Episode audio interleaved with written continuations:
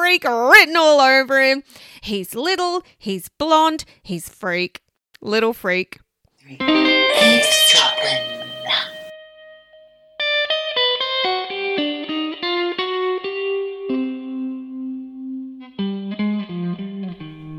Hello, Michelle. Geordie, hello. How are you? Well, I'm not too bad actually. How about yourself? I'm great. I'm always great. Yours great. I'm not that good actually. I've got a bit of a sore throat. I was on the bus yesterday, Michelle, with a lot of sick people. Well, that will do it. Yeah. So I turned around and one of those sick people was actually a neighbour, someone who was a listener, if you'll remember, Rich. My neighbour who was the one that told the postie when I said, Don't tell the postie. He told the bloody postie. Yes, Yes. he told the postie. Well, I turned around and I said, Oh, Rich, hello. And he had his earphones in and he looked at me and he laughed and he showed me what he was listening to. No. And it was eavesdropping. Oh, oh, that's hilarious. Oh, I love that. And then he started coughing all loved over it. you. Well, we did sit together. He wasn't well, and I am a bit sick today, Rich. So I'm not saying I blame you. My kids were sick as well. It was just bad timing, I suppose. It's that time of year. It is that time of year. Everyone's sick. I mean, a few episodes ago, I had the old sick voice. Yeah, but it's constant. Move Boring, on. This is not a weather report and it is not a health update. what it is, though, Michelle, it's a fantastic weekly podcast where we talk about everything from real life, true crime, and, Supernatural. in fact, Today, we have some supernatural bits and pieces. And if you're an Australian, yeah, I might call this a bitzer. bits of this, bits of that. Bits of this, bits of Did that. you have a dog that was a bitzer? No, I had a neighbour who loved saying, ah, my dog's a bitzer. What's your dog? It's a bitzer. Is it a bitzer bitch?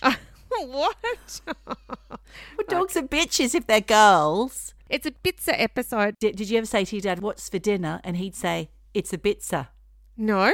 Bits of this, bits of that. No, he never said that. No, my dad was Italian, so he didn't. No fucking bitzers here. No fucking bitzers. No, he was not into the Aussie lingo.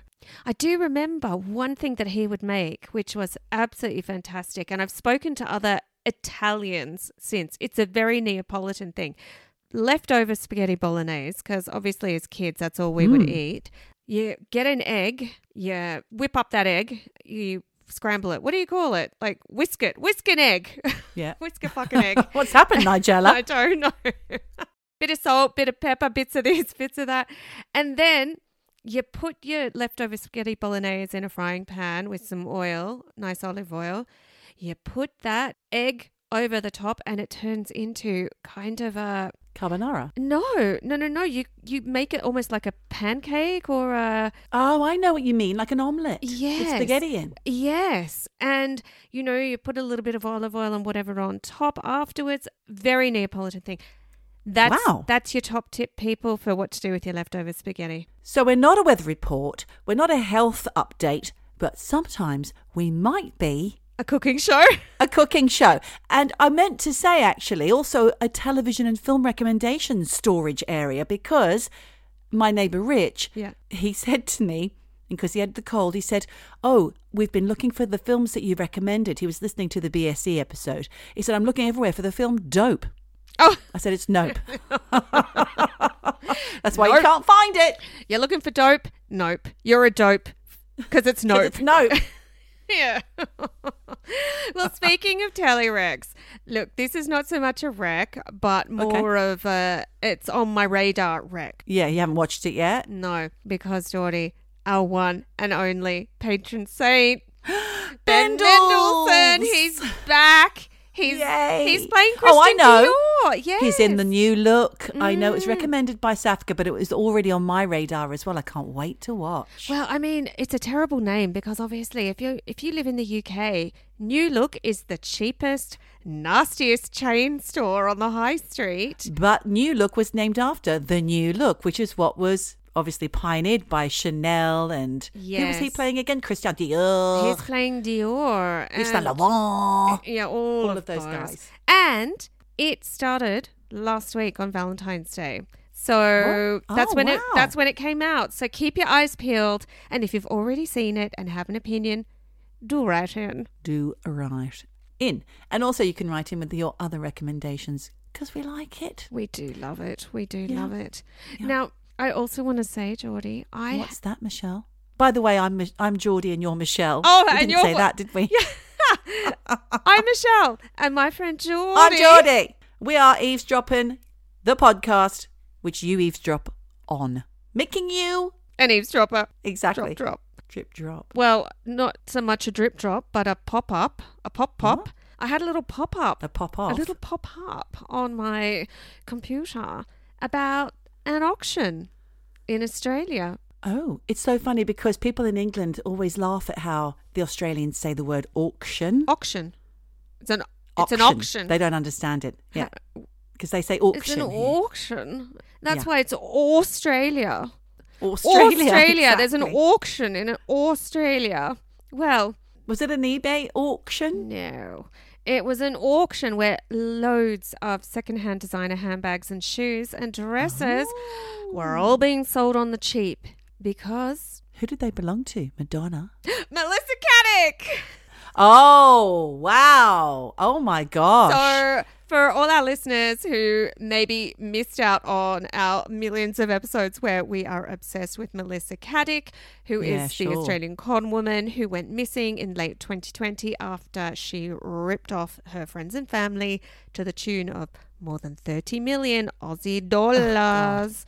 and she lived it up buying flashy clothes and expensive holidays and jewelry and whatnot, and then her foot washed up Ew. on a beach. I think she's still alive. She's been legally declared dead. I don't think that. Well, Geordie, I'm just going to say for a few hundred bucks, you two can now look like missing fraudster Melissa Caddick because you can buy her clothes. Oh, I see. I was going to say because you can, for a couple of hundred bucks, get your foot sawn off. I thought that's what you were going to say. Oh, so you lost me there for a oh, moment, Michelle. Dark. no, and look, I looked at this auction and you could snap up Gucci handbags for 200 bucks. No, they're not going to make thirteen mil back that way, are they? No, no. But all the Are proceeds they trying to give the money to the? Yeah. Yeah, all the the proceeds family? do go to the victims, of which Yeah. family were victims. yeah, her parents, for example. Yeah. I mean, would you wear the evil dead woman's clothes? Would you wear them? Yeah. If you got a Gucci for 200 bucks, if you got a Chanel dress for 300, you might. I am an avid charity shopper, have been all my life. So I probably have done. I probably have worn someone evil's clothes at some point, right? I think we've all worn dead ladies' clothes. For sure. Half of the good stuff ends up in the charity store, People can't be bothered to do anything else with it. or they've popped off, and the and the family has just given it to Barnardo's or whatever. So That's why you want to go to God's waiting room for the best charity stores, by the way, which is usually somewhere on the coast. Here in the UK, it's somewhere like Bexhill. In mm. Australia, I don't know where that would be. somewhere on the coast in Australia too. Although not so much these days. All the hipsters are heading to the coast, buying Yeah, up sure. all the land, all the bitsa, uh, all the bitsa properties. you go to the retirement villages. That's where all the best clothes can be found. Yeah, but on the backs of people who live there, I'm talking about where you can find. Them. Are you talking about murder them? No. Are you going to murder them you can't just wander into a retirement village and go shopping. They're wearing the clothes. No, it's their wardrobes. the village that is considered a retirement Oh, village. I thought you meant like a budgie smuggler's rest type affair, which is where my parents currently reside. Yes. No, not an actual retirement settlement. I mean, like a village that has a lot of retired people. It's just that my parents call Budgie Smuggler's Rest the village. So you've confused me. Oh, sorry. For a few hundred bucks, you can buy Melissa Caddick's clothes and help repay the victims of That's her nice. You two can look like a rich bitch who's stolen from her family. Congrats. I don't think they are going to recover the 30 mil, but every ah. little helps, right? yeah, as they say. And now we can all get some sleep. It's a Clayton's moment. The drink you have when you're not having a drink. Good on you, Tomo. That was interesting, Michelle. Did you watch something that told you all of that, or was it on the news? It was on the news. I mean, I do live in a bubble, but I do get pop ups on Sometimes my phone. It breaks through. does break. if it's about Bendels or Melissa Caddick, I'm I'm in. I'm all in. You've set alerts up for those things. No. I fair haven't enough. actually, but I don't know why. You know, I get fed, I get served up the news that I've obviously looked at before. Yeah. Okay. which is also why I'm off to Thailand shortly and I've looked at about 300 hotels to try and book something in Bangkok. Now all I get served all of these things about Thailand. Yeah, you only have to pay a little bit of interest and suddenly they're inundating. But going back to films and recommendations and your Bendel's recommendation, Mm. I haven't watched that yet. My kids are on holiday. In an attempt to get them to spend more time with the family, what we have done is try to go through some classic films. And going back to my neighbour, he also shared a list of films that his eldest son, who's still at secondary school, Yes. has compiled of what they call classics, things like Total Recall and all the Tarantinos. Mm. I did the same thing with my daughter, who's 13. I said, Come and watch this film. It's a classic. You'll absolutely love it. Luckily, she didn't get it and she left the room. It was Pulp Fiction Okay. because there are some dodgy scenes in that which I had forgotten. For Yes. example, the scene with the hillbillies and Bruce Willis's character and Marcellus Wallace are in the basement. Don't remember it. Not very nice. So Okay. I'm glad that she wasn't there for that. But then the next night I tried again with a different film, one of my all time favourites, Michelle. It's called The Sixth Sense. You know it? It's by M. Night Shyamalan, who was that guy that does all the twisty turnies exactly. So we watched it and I thought, will my kids be Into will it. they be into it? Will they be held by this film? They were, both of them were, Mm-hmm. and it wasn't too scary. There was enough jump scares for my daughter. She's just ripped through the 18 Scream films that exist. Oh my god. Okay. That's what she did on her school holidays. That's what she's doing, yeah. So I was inspired by the film The Sixth Sense. Obviously, you've seen it, Michelle. I've clearly seen it now at least twice. Yeah, but I have not seen it for a long, long time. Well, there's a massive twist, and I almost gave it away with my little boy, but luckily they never listened to me, so it went over his head. I'm not going to do this for you guys, for those of you who haven't seen it, exactly, except for the fact that I will tell you that Bruce Willis is Dr. Malcolm Crowe, who's a child psychologist in this film. 1999 was when it was made by, I said, M. Night Shyamalan, his first and by far his best. best. He has a client, a child, obviously, because he's a child psychologist, who is a very troubled nine year old called Cole Sear, and he's an outcast. Hmm. He's got freak written all over him, potential. Sorry, but that's what they call him. Freak written all over him. He's little, he's blonde, he's Little freak. freaky guy. Little freak. No, everyone teases him all the time because they call Oh. him a freak. But for Bruce Willis's Dr. Malcolm Crowe, he believes he's got a potential mood disorder or schizophrenia, plus signs of physical harm. Now, the mum is that Australian actress, Toni right? Collette. Toni Collette. She was great in that. She was really good, actually. She's the reason Mm. why I sobbed all the way through it again. Basically, it's none of the above. All of the things that Dr. Malcolm Crowe thought they were, schizophrenia, etc. Not that, because little Cole, as Michelle already gave away, sees dead people all the time. yes. So, as a trainee counsellor, I pondered this, Michelle. How many therapists have encountered clients who are troubled by the paranormal? Oh, hmm. very interesting Yeah. idea and question. Can you imagine you've got a child who comes in Yeah.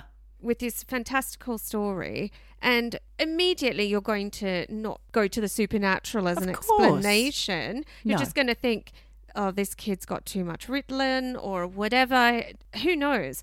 But imagine if it really was the paranormal fucking with this child. Well, exactly. And not just children, but people who are troubled by the paranormal. Mm. It's extremely distressing. If we go back to an earlier episode where I talked about the central London squat where I was troubled by apparitions and hauntings along with my flatmate. And a radio that just turned on by itself.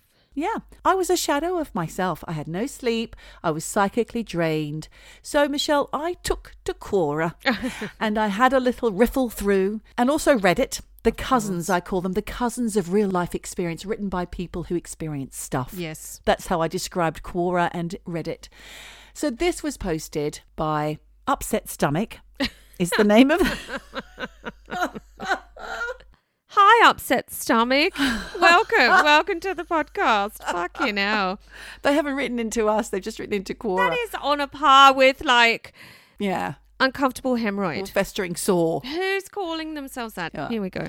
So, Upset Stomach says the following Had a conversation this morning with a client who has recently moved into a haunted house, and it brought up so many thoughts for me. I have had many, many clients before tell me stories about various paranormal experiences, including demonic forward slash dark entities, hmm. seeing deceased loved ones in dreams, ghosts, premonitions of events that later happen in real life, just spooky, scary, creepy, weird stuff that defies scientific explanation. Mm. To be clear, I did verify with the client I met today that these hauntings have been seen, heard, felt by others who have also lived in the house. An obvious elephant in the room with this topic is screening for evidence that these experiences are or aren't the result of drugs, hallucinations, delusions, derealization, etc.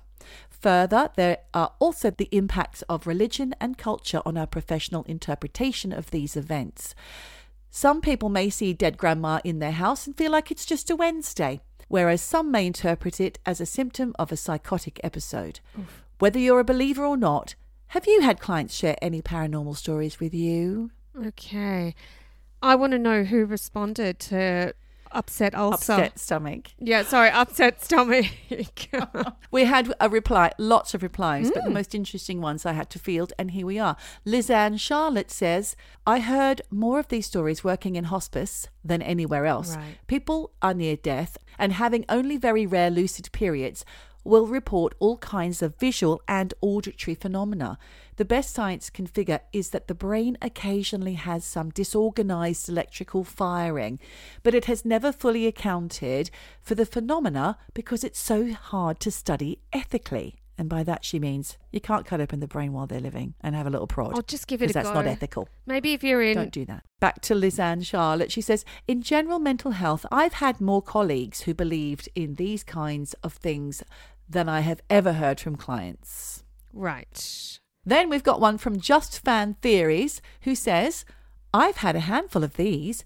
What particularly stands out in my mind are a couple of instances where the client described premonitions or dreams that later came true, and these really turned my head. Hmm. I try not to make assumptions, and of course, assessing for psychosis, substance use, etc., is a must. But I never did figure out what to make of these stories. They were genuinely eerie. I also had one experience where a client was choosing a stop signal or a safe word Yeah. for EMDR. Now, EMDR, Michelle, is eye movement desensitization and reprocessing therapy, which is a mental health treatment technique used to combat trauma or other distressing life experiences. And it uses moving of eyes whilst remembering traumatic events. And it's supposed to really help. Okay, so it's like tapping but with eyes. Well, I don't know for sure because I haven't trained in that. There's a safe word or a stop signal when things get too much. Yeah. They were trying to come up with it. They hadn't discussed anything.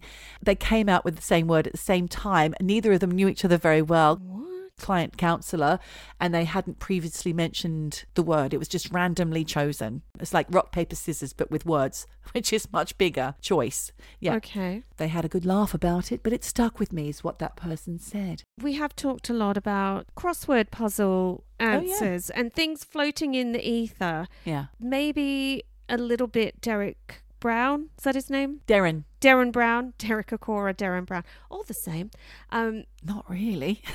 no, they're nothing like each other. Sure Derren, Derren Brown. would appreciate that joke. yeah, he'd hate Derren that. Brown, though, he is not psychic. no, but there are things in your environment. he puts those words in your mind. Yes, but also maybe there was something in the environment that your subconscious tweet to. But I think there there Maybe. could be some explanations there potentially. Okay. So I learned about a doctor called Dr. Walter von Lucadus. I'm not sure how you pronounce that. I'm going to spell it L U C A D O U S. Lucadus. Lucadus. I'm not sure. Lucadu. Lucadus. I don't know. He's a doctor, but his specialty is the paranormal. He's also, you know, he's a head doctor, head- a shrink, if you like. And he's Germany's most famous parapsychologist and has been involved in more than 900 interviews on TV, radio, and other media regarding anomaly research across Europe. I love this. How have we never heard of him before? Because everything's in German, Michelle. I know Google Translate, it's going to catch up. We're going to have access to all of this pretty soon. In 1989, he founded the parapsychological consultancy in Freiburg in Germany with the support of the federal government of Baden Württemberg. Ooh. The consultancy receives around 3,000 inquiries. That was the guinea pig. No, it's not. It's a poltergeist in your room. Where was he? Did you see him? Pig or poltergeist? No, I just heard the Bloody hell. clunk. Pig or poltergeist, do you decide. Oh, yeah. 3,000 inquiries a year. And Dr. von Lucadou and his colleagues help people who report problems to do with the paranormal and religious experiences, like this one man who had no interest in the paranormal and was rather skeptical until he started hearing whispers in his kitchen. Oh my Yep. god. Imagine. What's saying? Fry the eggs. Add more salt. like I don't know. What's he saying?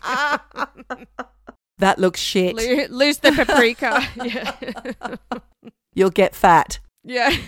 No, sometimes it would be like chattering in there. Other times it would be really menacing.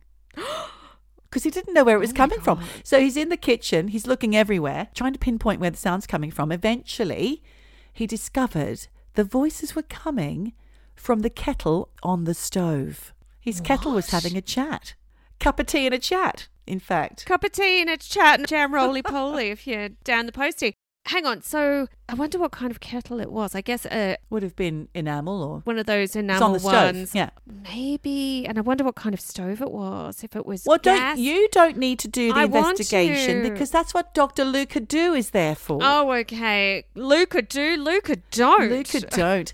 The, the friends of this man, they thought he was losing his mind and they suggested that he see a psychiatrist, which he planned to do, Yeah. but not until he got in touch with Dr. Lucado and his team 1st Mm-hmm. So they asked him a little question or two. One of them was, Do you live close to a radio mast? And he said, Yes, I do. uh, somehow his kettle was picking up the signals of the radio mast and relaying it into his kitchen.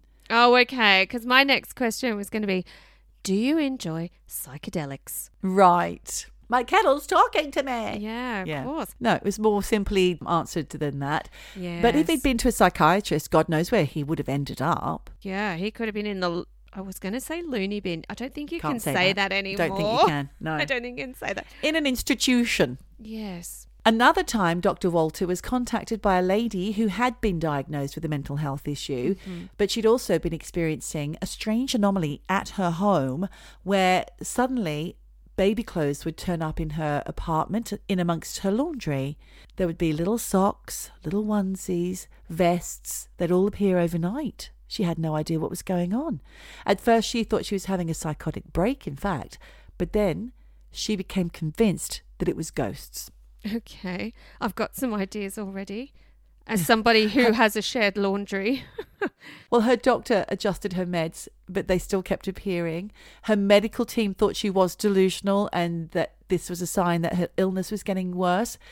Got in touch with Dr. Walter von Lucadou and they interviewed her on the phone and discovered that, like you, Michelle, she shared a laundry hmm. with her neighbours and that one of her neighbours had recently had a baby and the baby clothes were getting mixed up, of course. What a silly bitch, oh, honestly. I mean, you've got to go for Occam's razor here. Like, really? the most obvious answer is the answer. will be the answer. Exactly. Honestly, I always end up with a sock or something that's been left in the in the washing they get machine. stuck on the walls of the spin thing. Yeah, of course. People are stupid, aren't they? Of course, none of this is spooky and unexplained, so I dug into hospitals to see what kind of paranormal experiences had been reported because it's generally known that hospitals, morgues, all of those places are haunted. And in particular, like I said before, hospices. I mean, they're chambers of death. Yeah. A lot of people die in hospitals and hospices. You know, it makes sense that they will have the imprint of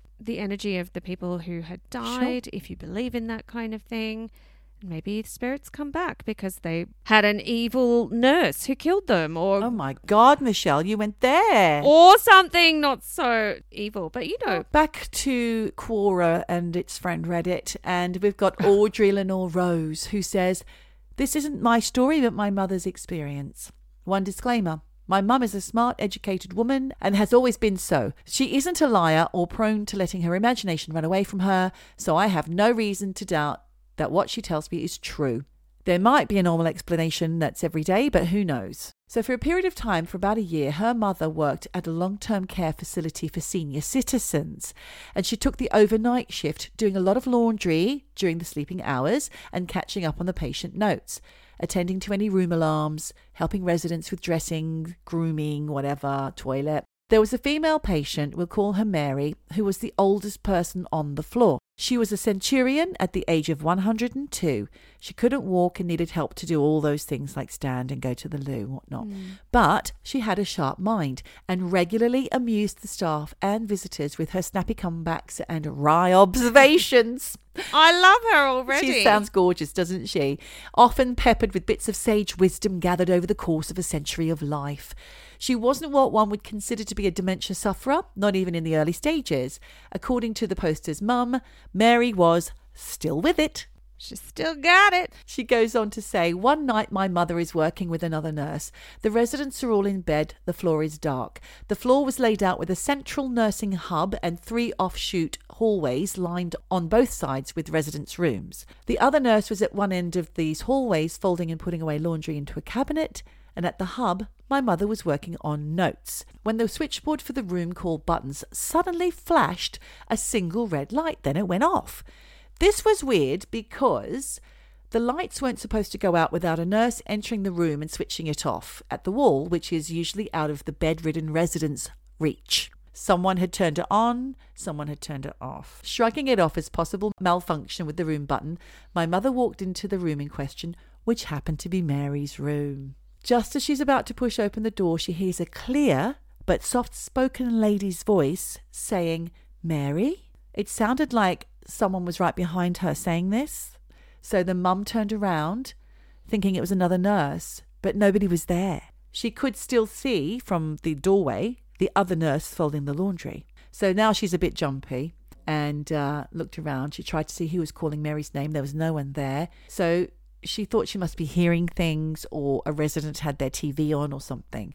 So she pushes open the door and walks in. Mary is awake and she's hearing the door. So she looks up with her head and goes, Mama?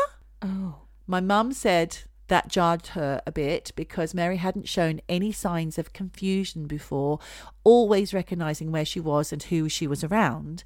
So the poster's mum just said, No, Mary, it's just me. Do you need anything? Mary looked sad but shook her head and said no.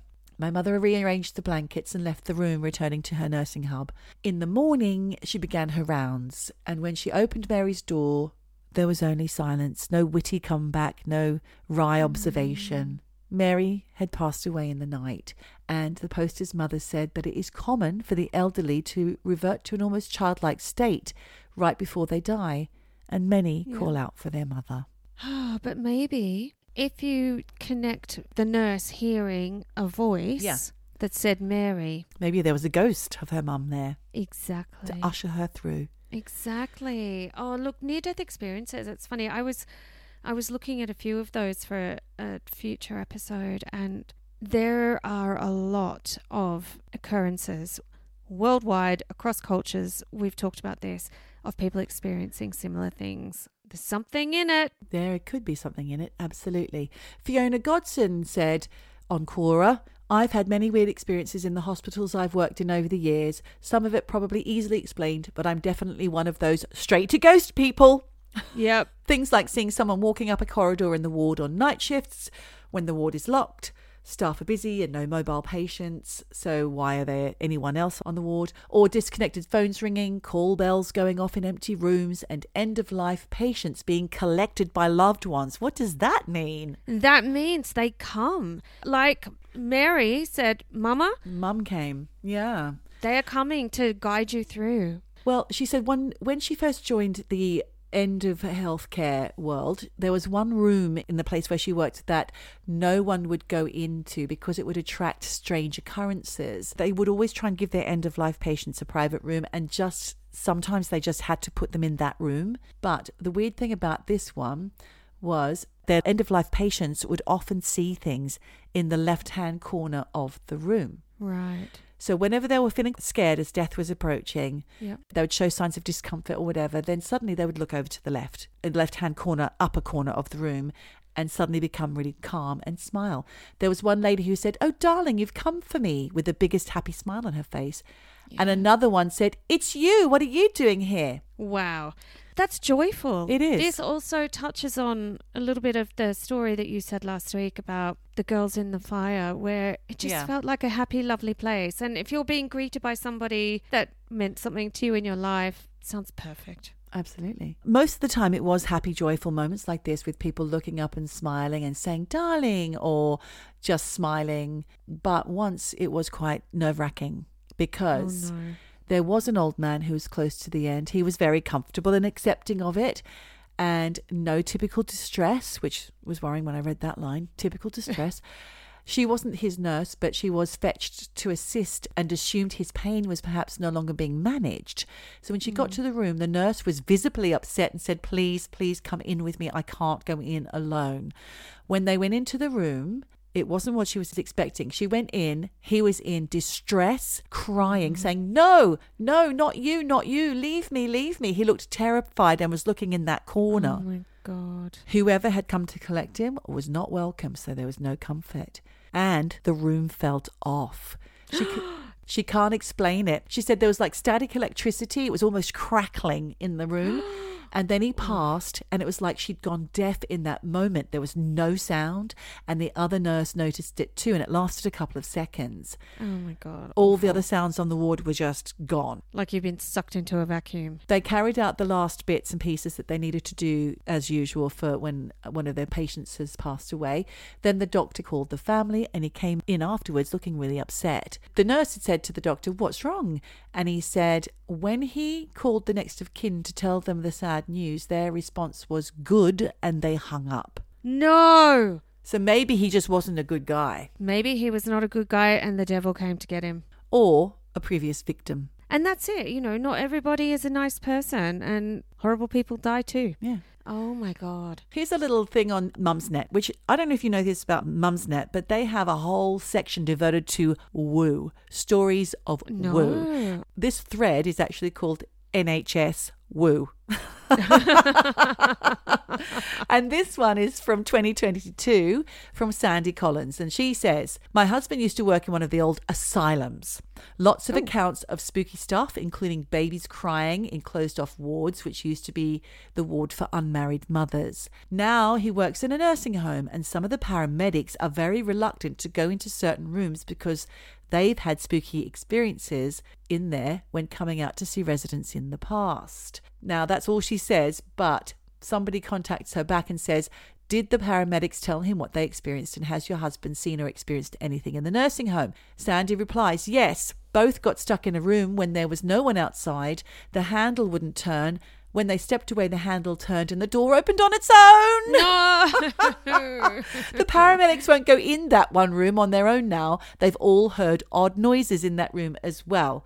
Fuck. So really, it's the old man in the story was the only one that really upset me, Michelle. There was hundreds more. I don't have time to go through them, but it made me wonder if there had ever been any anecdotal anomalous things that occurred during executions. Oh my God. Dark, Geordie. Exactly. I was too creeped out to search for that, so I didn't. But I did read a little something about Ted Bundy's January 24, 1989 execution. This was a moment when the entire country stopped to await the news, and crowds were standing outside chanting, Burn Bundy, burn. Oh my God. Just a witch hunt in the modern day. Well, he had done some awful crimes, Michelle. I know, but that kind of mob men- Mentality. I don't Yeah. like it, regardless of whether someone deserves to be executed or not. Mob mentality just scares the fuck out of me. Well, Bundy had received the death penalty at three separate trials, but spent nine years in prison before eventually being executed in the electric chair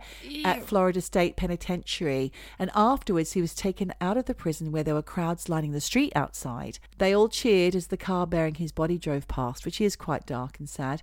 His mm. ashes were then scattered, as per his wishes, in the Cascade Mountains, which eerily was where at least four of his victims were discovered. Creep. It's almost like he's having the last laugh. Yeah, that's not very nice. Fucking hell.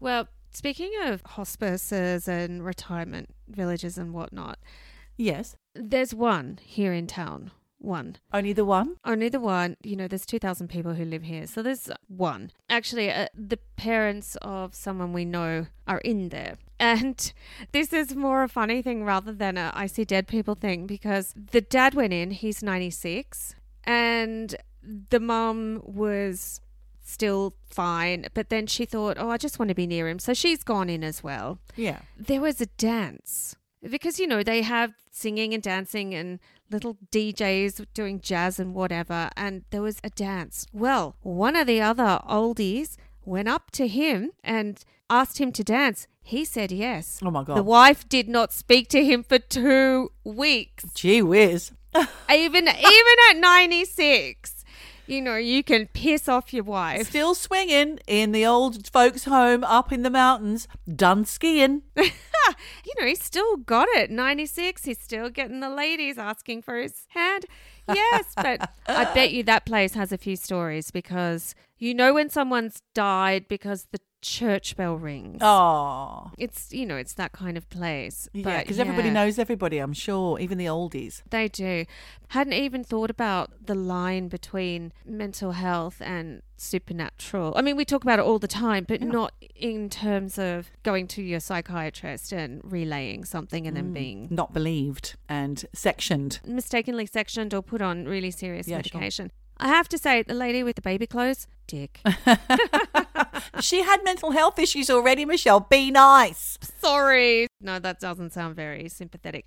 Oh, that poor lady. Thank you very much for the stories.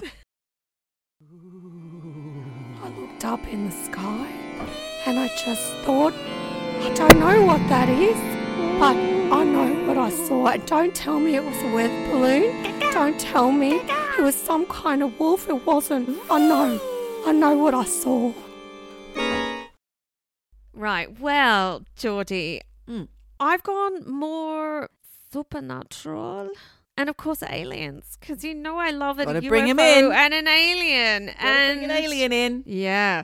And look, I'm going to start off with some news that I read Yeah. from this morning. What the fuck? Current and controversial. So, apparently, it appears that aliens are trying to land at Stansted. Huh? Well, good luck with that. Stansted is one of those cheap ass fucking airports where you get your Ryanairs, your EasyJet. It's a meat market. It's a fucking terrible airport, but one of the busiest in the UK.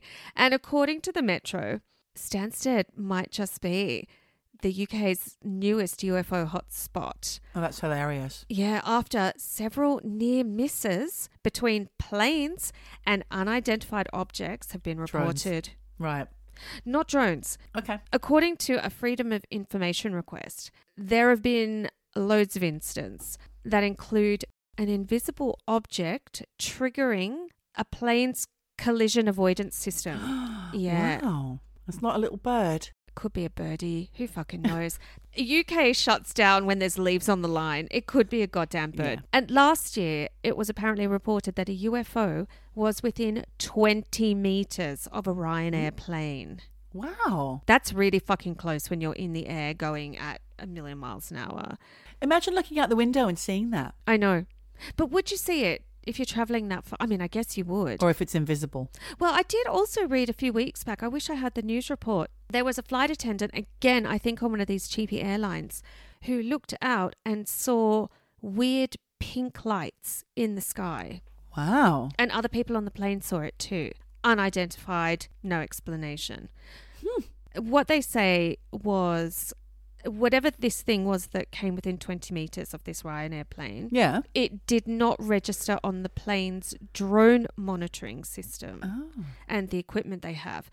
But it was spotted by the pilot who said the object was black and it just came super close. So don't know what to make about all of that except that the plane was traveling at 230 miles per hour and the object was traveling from north to south.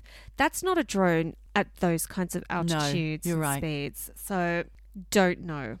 Okay. Then I did read that just last week, the Pentagon's ex UFO chief made some pretty outlandish claims. Who's that? Uh, he's a guy called Sean Kirkpatrick. Yeah, we spoke about him before. Have we? Yeah, Sean Kirkpatrick was in a story that I did about the UAP thing that was going on. Before. Oh, the declassified The de- information. the trials. He was speaking on behalf of the government. yeah, he's the Pentagon's ex UFO chief. Ex Recent UFO ex. chief. Yes, Yeah. as of December. And now he's no longer with the Wow. Pentagon. I've read conflicting reports about did he get the boot or was he retired or did he just leave? So there's some question marks around that.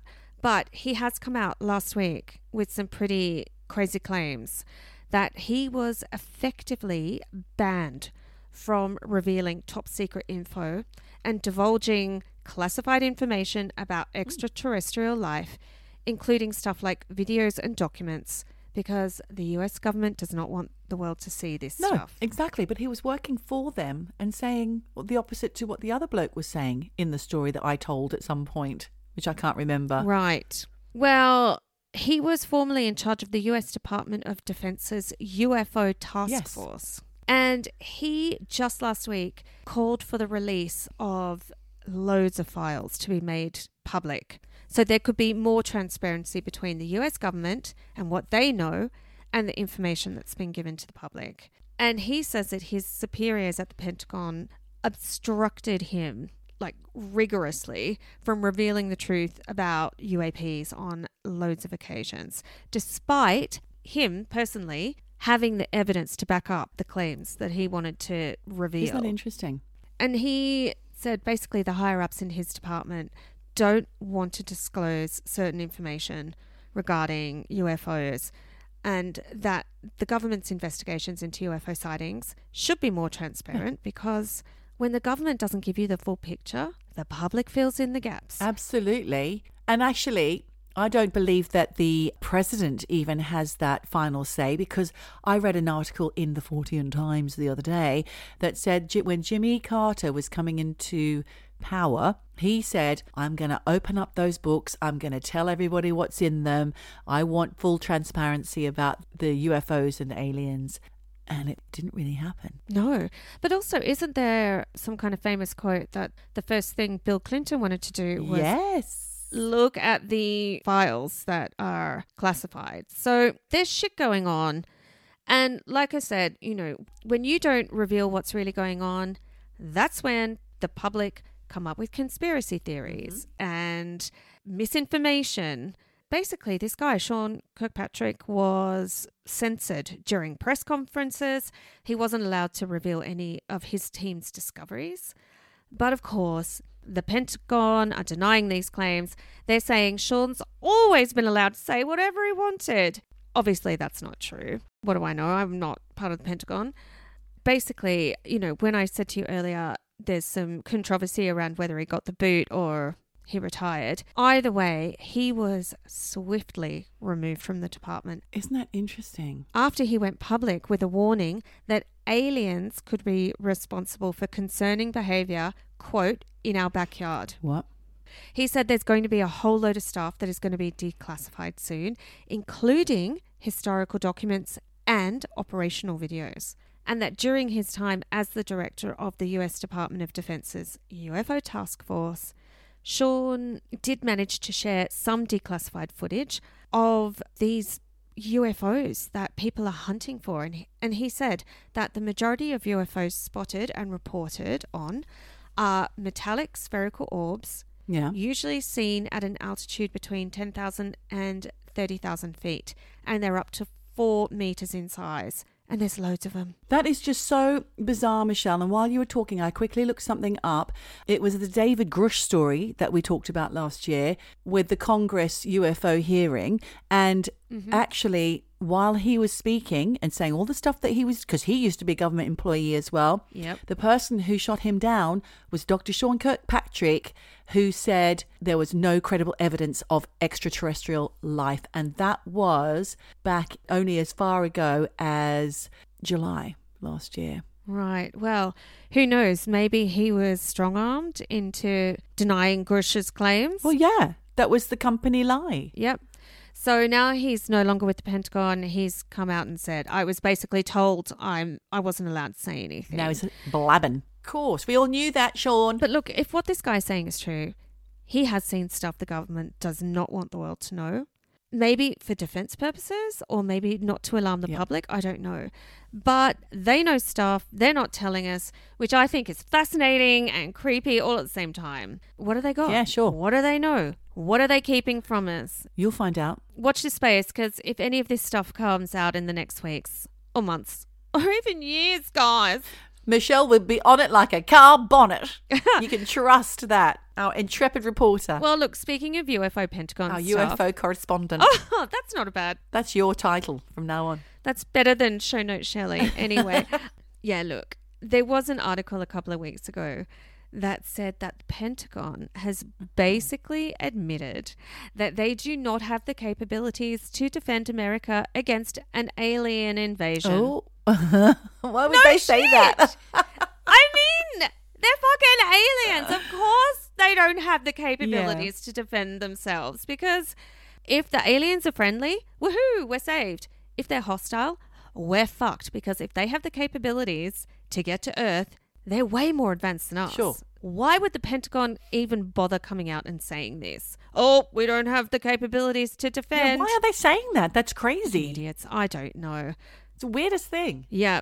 But there is basically a newly declassified document that says the Department of Defense does not have the capabilities to launch a comprehensive or coordinated effort to track and analyze UAPs, unidentified anomalous phenomena, and that this could pose a threat to military and national security. And they gave apparently 11 recommendations to put into place in the event of an extraterrestrial attack. Oh, God knows what the fuck they are. I guess it's nice. They're, thanks for looking out for us, guys. yeah, covering all the bases, but honestly, no one even knows what the fuck we would be dealing with. So, Geordie, to me, it sounds like a moot point. Mush point. It's Now- moot. It's quite interesting, this edition of the Fortean Times. There was a lot of talk about 70s style UFO stuff. There was mention of Umama. Uwam- How do you say it again? Umama. Umwamwa. Do you know what? I think we said it wrong. Umwamwa. Umwamwa. But it's not. It's something else. It's the one in Hawaii and. It's not in Hawaii, it's in the space. It's in space. No, but it was a. Sorry, a Hawaiian name. Yes, that's right. Umwamwa. Anyway, you know what we're talking about. It was just a rock that was floating around space, but there has been theories that it might have been some sort of drone, but it's so slow moving that it would have taken years to be spotted and maybe whichever civilization set it up to send it off in the first place, if that was indeed the case, they'd be long gone. Right. Unless they're aliens that live forever. We don't know how long they live for. You just keep making it up, Michelle. I'm just saying, what do we know? We don't know anything. Maybe they never died. Maybe their energy that there is no before, there is no after, there's only transformation. I don't know. It's crazy. And honestly, do we even need to know? we don't need to know. That's a whole other ethical kind of conundrum. Back to UFO sightings. Yes. It's been hot, hot, hot over the last few months. Back in November last year, there were some UFO bits of footage of a flying saucer flying past the cockpit of a plane that had people on TikTok going mad. And I've seen the video. Essentially, you see this object just zooming past what looks like a small plane, Yeah. and then you see it just disappearing off screen. Okay. And it's fast. It's fast. It's hard to know whether the plane is going fast or the object is fast. Hmm. It kind of looks like a pointy sideways sombrero shape. Right. To be honest, I'm not convinced by this No, footage. I don't believe anything on TikTok. No, I mean, it looks like it could be a balloon.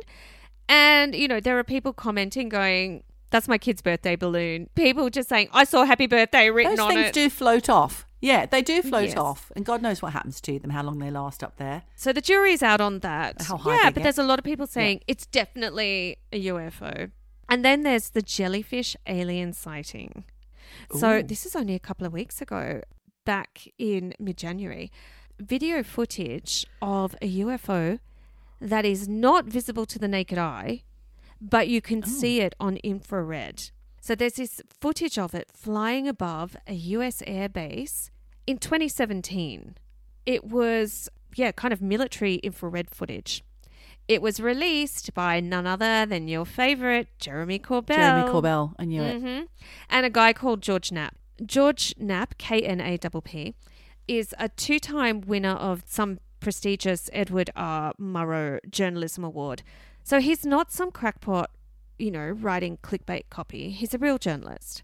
And apparently in 1989, he was the journo that revealed the, to this day, controversial allegations of Bob Lazar Right.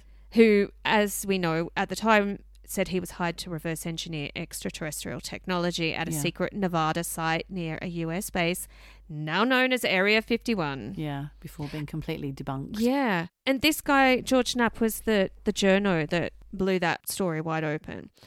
Jeremy Corbell calls himself a citizen journalist who, as we know, saw UFOs 25 years ago. And he's now a writer, a bit of a UFO whistleblower. And apparently in 2021, he managed to get his hands on some pieces of leaked military footage of a spherical object filmed by the crew of the USS Omaha off the coast of Southern California. And he shared it with the world, where everyone saw this oblong orb flying into some headwinds before disappearing into the ocean. Well, Yeah. now, Jeremy Corbell and George Knapp have released six bits of footage that show UFOs over war zones in the Middle East.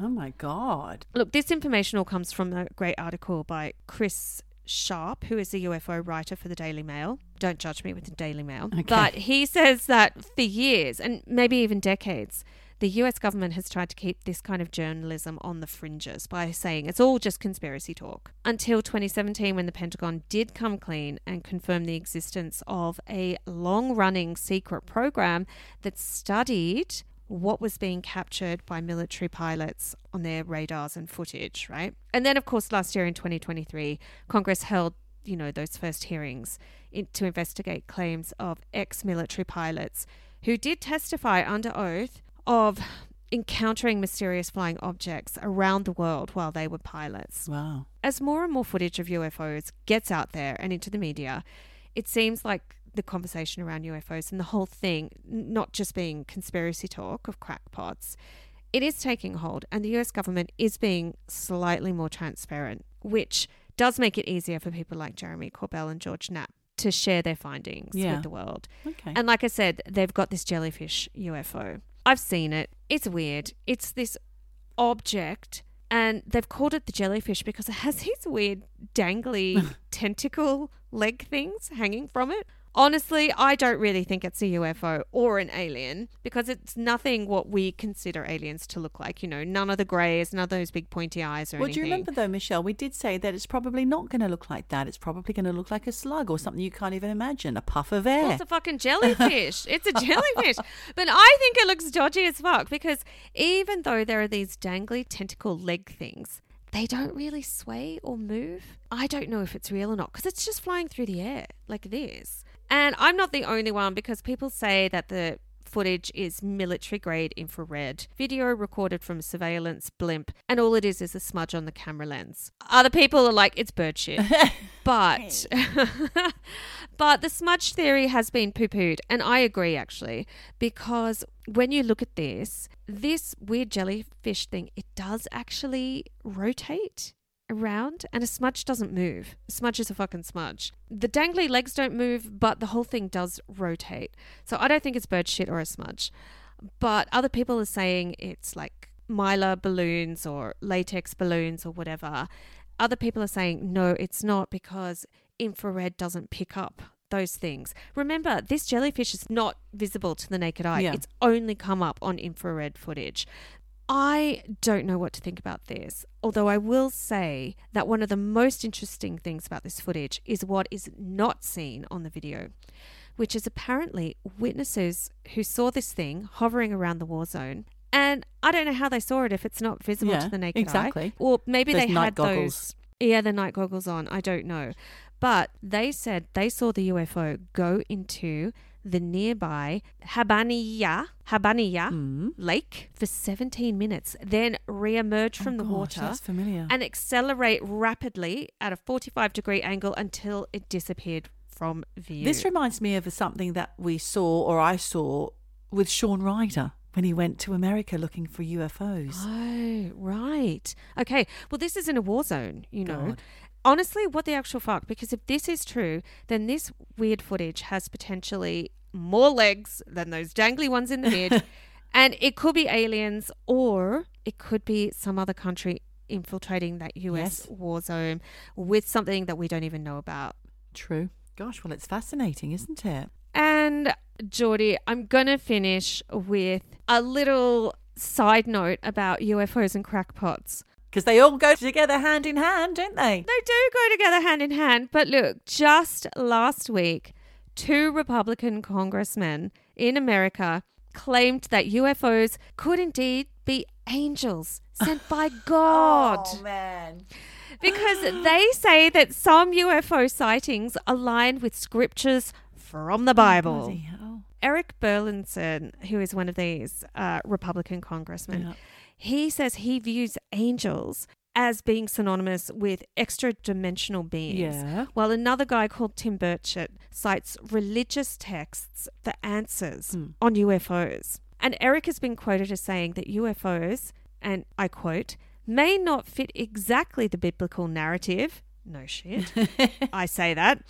Uh, but he says, whenever I use the term angels, it's synonymous with an extra dimensional being. In a lot of different scriptures, including the Bible and others, that's really the way that you describe messengers of gods or angels. So, what he's kind of saying is aliens are God's mailmen, you know, Right. they're the little messages from God. And Congressman Tim Burchett told reporters last year that he believes the first chapter of Ezekiel is pretty clear a UFO sighting. Oh, I don't know the Bible. I don't know it. don't know what Ezekiel means. I thought you might have it to hand. No, I'm not doing that. But apparently, it is pretty clear that it's about a UFO. Okay. Last year, Congressman and Marine veteran Mike Gallagher, who also serves on the House Oversight Committee with Burlison and Burchett, Yeah. he said in June last year that UFOs might, instead of being angels, they might be time traveling craft piloted by humans from Yep. the future. Well, I get that one. That's more, that to me makes more sense than angels. Mm. And he said that UFOs could actually be from an ancient civilization that's just been hiding here and is suddenly showing itself. Right. Okay. Well, that makes that makes more sense, doesn't it? Really, I'd prefer to believe that than the other thing, the Bible stuff. I've got Ezekiel here. If you want to hear what it oh, says. Oh, yes, please. Yes. It says, In the thirtieth year, in the fourth month, on the fifth day, while I was among the exiles by the Kebar River, the heavens were opened, and I saw visions of God. Okay. The thirtieth year. I don't know fucking what that means. I mean, we couldn't even count last week. In last week's episode, it was ridiculous. we were counting on fingers. We still didn't reach anything. So you asked me about the 30th year. I've got no clue here. But I will any of the thirtieth years. how is that a clear sighting of a UFO? Don't know. Dudes on mushrooms. That's all I got for you this week. They're my bits. Uh, they're my bits of bits. Bits and pieces. Thanks, Michelle. Well, that pretty much covers all the bases, doesn't it? We've got the ghosts, we've got the murderer at the end, we've got the Near-death near-death experience, and we've got UFOs. and I see death. So, how's that for a little return to supernatural? It is. We haven't done a supernatural app for Yeah. a while, so I hope that has wet your whistle, peeps. I don't even know what that means We have come to the end of our time here this week on this planet. on this podcast, I'd rather say, rather than planet. Let's not say that. It's too scary, Michelle. So, all I'm going to say right now is wherever you are, Whatever you do, just, just keep, Eavesdropping. Eavesdropping. Eavesdropping. Eavesdropping. Eavesdropping. Dropping. Eavesdropping. Eavesdropping. Dropping. Dropping. Eavesdropping. Eavesdropping all day long.